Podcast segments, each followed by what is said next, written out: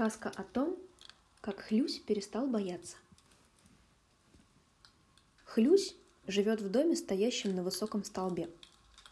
Каждый вечер Хлюсь сталкивает лестницу, по которой забирается в дом с земли, чтобы ночью к нему никто не залез. Все потому, что Хлюсь ужасно боится разбойников и непрошенных гостей.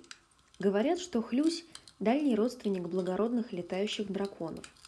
Но если ему об этом сказать, он замашет на тебя лапой испуганно и смущенно. «Ой, ну что ты говоришь? Какие драконы? Я всего-навсего маленький Хлюсь». У Хлюся есть крылья. Большие, красивые, перепончатые. Но он никогда не летал, потому что очень боится упасть, а крылья свои использует летом для просушки белья. Садится на крылечко, на самое солнышко, наливает чаю, берет любимую книжку и сидит, пока на расправленных крыльях сушатся полотенца до простыни. Удобно. Друзей у Хлюся немного. А все потому, что он всего на свете боится, не только разбойников. Позовешь его на реку купаться, он придет и будет сидеть на берегу, потому что вдруг в воде крокодил. Придешь к нему с охапкой полевых цветов, он раскроет все окна в доме, будет смотреть на букет с опаской, потому что вдруг аллергия. Вообще Хлюсь – единственный житель заветного леса, который болен сразу всеми болезнями – Правда, некоторые из них противоречат одна другой. Например, хлюсь одновременно страдает от близорукости и от дальнозоркости.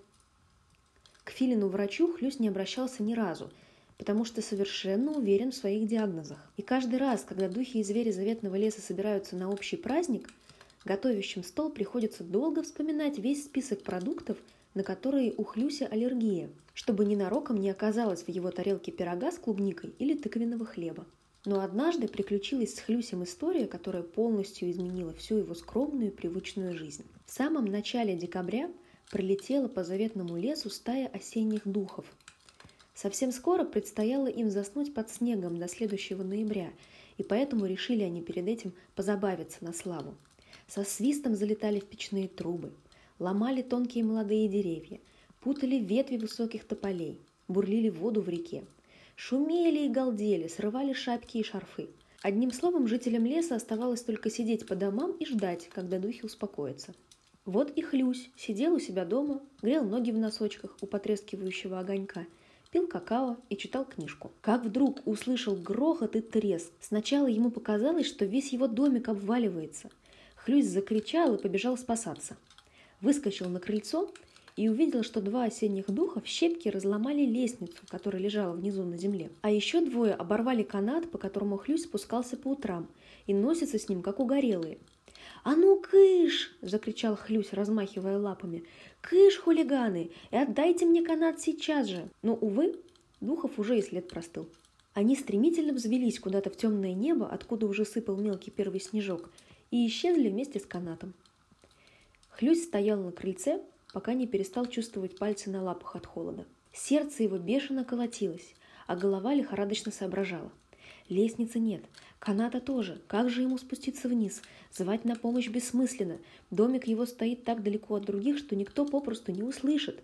К тому же у него может случиться приступ астмы от громкого крика. Зайдя в дом, Хлюсь первым делом пересчитал запасы еды. Баночки с соленьями, мешок муки, две большие корзины поздних яблок, мешок орехов, связки сухих трав для чая. Если есть очень-очень мало, то можно продержаться довольно долго. А там авось кто-нибудь придет и спасет. Вид полок, заполненных едой, успокоил Хлюся. И он даже порадовался, что все так сложилось. Теперь есть причина не идти на Йоль, праздник зимнего солнцестояния, куда его позвали соседи – ведь наверняка ему там снова дадут что-нибудь аллергенное. Да и музыка громкая вредна для его больных ушей.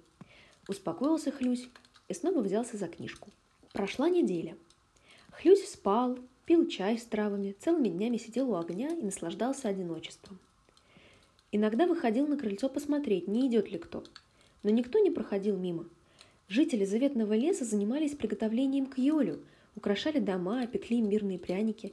Не до прогулок им было – с каждым днем холодало. Выпал снег, укрыл деревья, сделал воздух свежим и чистым. Хлюсь перестал выходить на крыльцо, боясь подхватить простуду. Да и читать почти перестал. Спал или просто смотрел в потолок. Какая-то неясная тревога вдруг стала его одолевать, как зубная боль. Хлюсь решил, что это из-за проблем с желудком. И вот однажды ударил настоящий трескучий мороз. В одну ночь весь лес покрылся серебром и кружевом. Красота стояла такая, что дыхание перехватывало. Хлюсь проснулся утром озябший, натянул вязаные носочки, посмотрел в окно и ахнул. Дом за ночь промерз. Нужно было срочно топить печку. Полез Хлюсь в ящик за дровами, а дров нет. Закончились. Банки с едой он пересчитал, а про дрова-то забыл. Задрожал бедный Хлюсь, заметался по дому. В панике задел крыльями банку с солеными грибами. Она упала и разбилась. «Что же делать, что же делать?» – бормотал он, уже представляя, как умирает от холода. Переворошил шкаф с книгами, оставил две самые любимые, остальные притащил к печке. Достал с полок все свои носочки, оставил одну любимую пару, остальные притащил к печке. Скатерти, полотенца, простыни – все свалил в одну кучу и тоже притащил к печке. Окинул взглядом гору вещей и заплакал. Неужели все это придется сжигать? Нет, «Не бывать этому», — сказал Хлюсь, утирая слезы. «Чтобы я сжигал книги и любимые носочки? Никогда!» Вышел он на крыльцо, вдохнул полную грудь морозного воздуха. Тут же нестерпимо захотелось вернуться домой и сразу же выпить лекарство от ангины. Но усилием воли Хлюсь заставил себя этого не делать. Пошевелил одним крылом, затекшим от долгого бездействия, пошевелил другим. Аккуратно помахал обоими – Страшно было так, что зубы дрожали, но пути назад нет. Или он сейчас полетит за дровами, или погибнет от холода.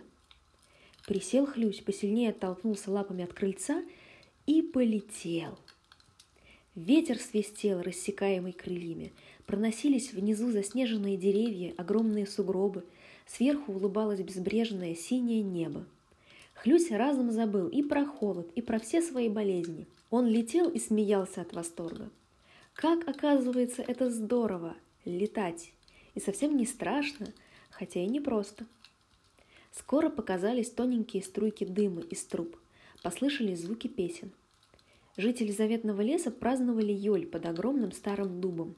Танцевали, катались с горки, ели пироги и пряники. Прямо туда и полетела Хлюсь. Как же были удивлены соседи, когда спустился прямо с неба совершенно незнакомый зверь. Никто сразу Хлюся не узнал. А Хлюсь тем временем привел дыхание и начал громко и весело рассказывать о своем приключении. «Вот бедолага!» – взмахнула лапами лисичка. «Ты же, наверное, голодный. Но мы ведь не думали, что ты придешь. Ничего для тебя не приготовили. У нас есть только пироги с клубникой да пряники. А можно мне пирог с клубникой?» – смущенно заулыбался Хлюсь. Я ведь очень люблю пироги с клубникой. Мне кажется, что я совсем выздоровел, и у меня больше нет аллергии и астмы. С тех пор Хлюсь больше не боится летать. Но свое родство с драконами до сих пор отрицает. Однако в заветном лесу его все теперь ласково называют наш дракончик, рады видеть на праздниках и пекут для него самые сочные клубничные пироги.